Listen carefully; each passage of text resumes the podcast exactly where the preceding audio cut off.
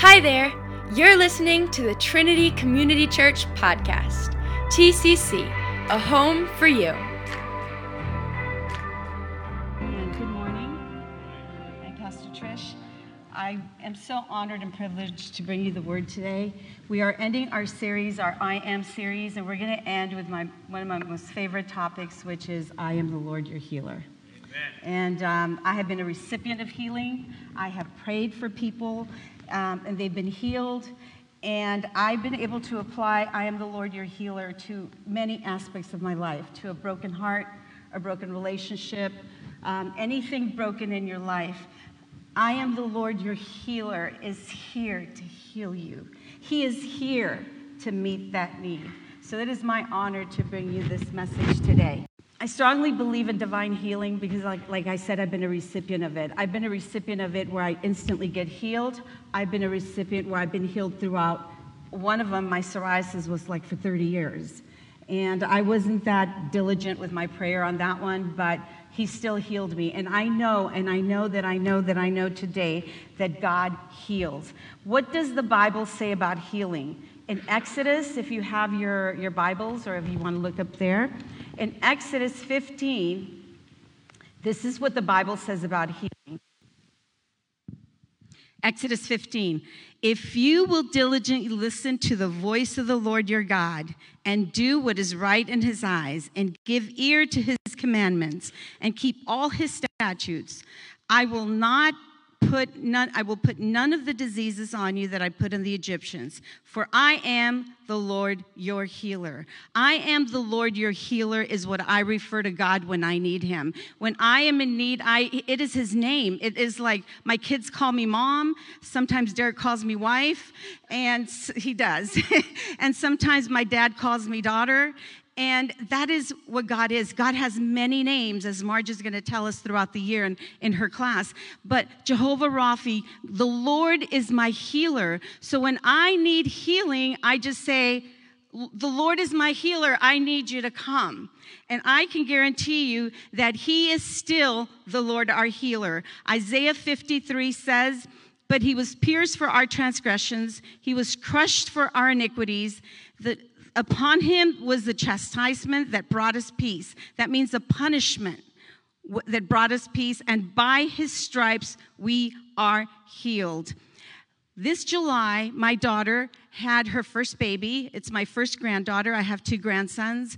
And she came into the world. Um, she's a bold little one, but she came into the world with very adverse effects, uh, very adverse adversity. That's her. She looks like me, doesn't she? she doesn't. She has blue eyes, just like mine, right? yeah. So Princess Ari is what we call her. Her name is Ariana, but we call her Ari. And she was born on July 9th to my daughter, and this is my daughter, Annalisa. And she looks like me. so it was July 9th, and she came uh, three weeks early under a lot of adverse conditions. And at first, when she was born, we were excited, and the doctor said, Listen, we're going to take her up to the NICU, and it's just for observations. I don't want you to be worried. I, there, there's nothing to be alarmed uh, about. We're just going to take her up for observations. So the nurses took her to the place where they were cleaning her up, and as they were cleaning her up, one of the nurses spotted something, which was her labored breathing, and called the doctors back down again. And they said, uh, the doctor came back to my daughter my daughter was holding her and she, they said we need to observe her again. And they observed her further and they said listen we're taking her up not for observations but we are going to admit her.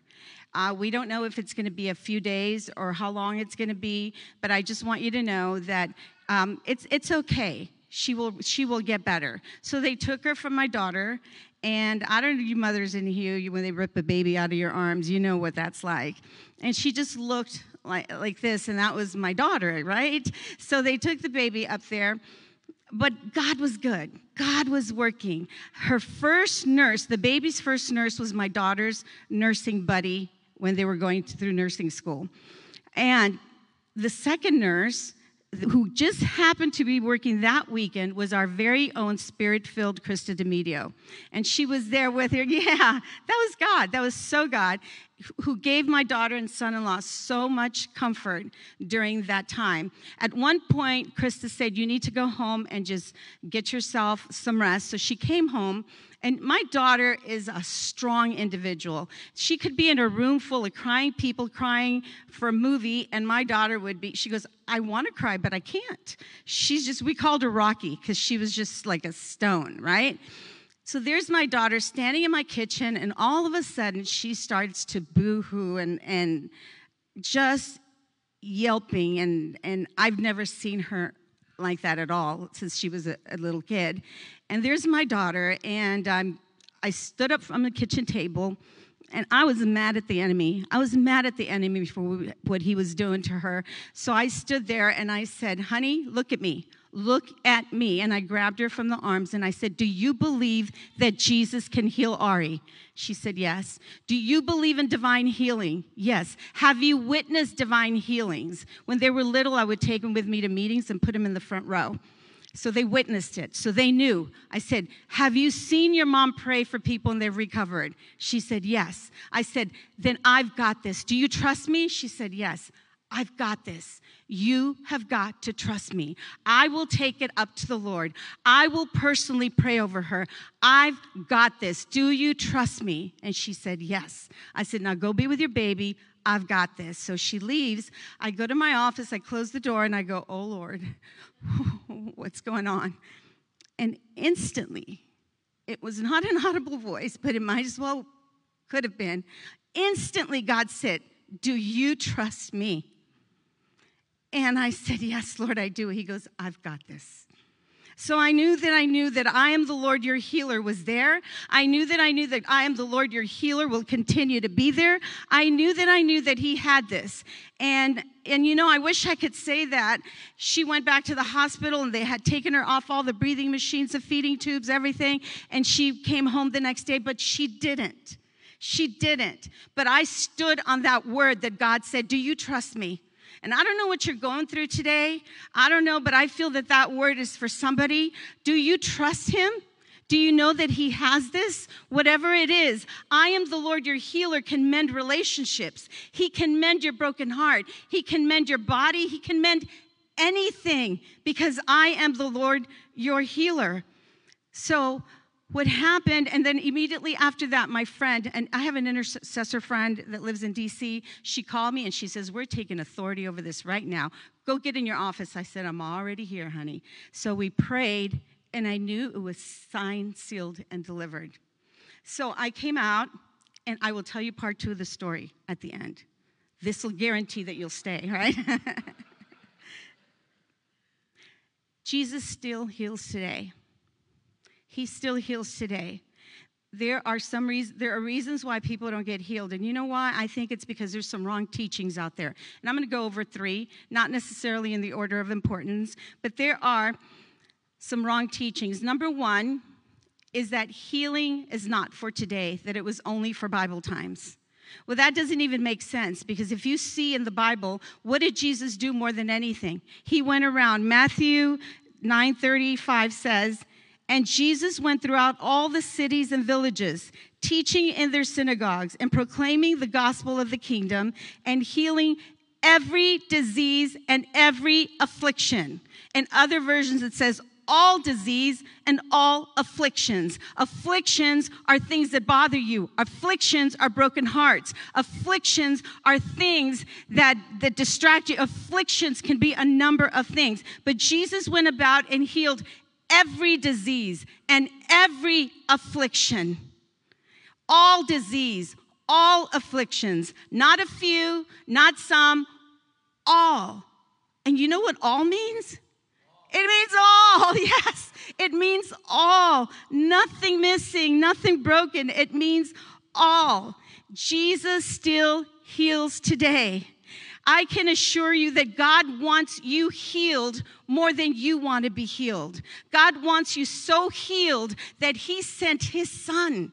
His one and only son so he could die on the cross, not just for your sins, but so that he bore the stripes on his back so you could be healed. That's how much Jesus wants you to be healed. In the Old Testament, he healed Miriam and Naaman of leprosy. He raised the widow's son from the dead. He raised the Syrophoenician's son from the dead. I am the Lord your healer is willing and wanting to heal you today. Psalm 103, verse 2 and 3. Bless the Lord, O my soul, and forget not all his benefits, who forgives all your iniquity, who heals all your disease. There's the word again. What is it? All. Oh, good, you're listening.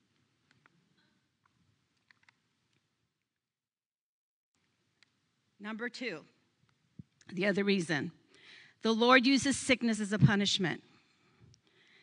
I have a hard time believing that God will use sickness as a punishment because he said in Isaiah 54 3, he took the punishment of our sins was upon him.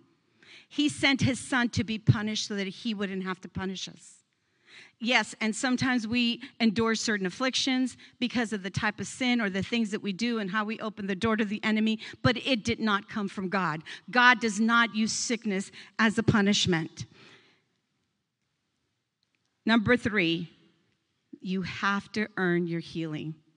And Pastor said earlier, some of you say, you know, I've been bad and, and I don't deserve this. No, God didn't.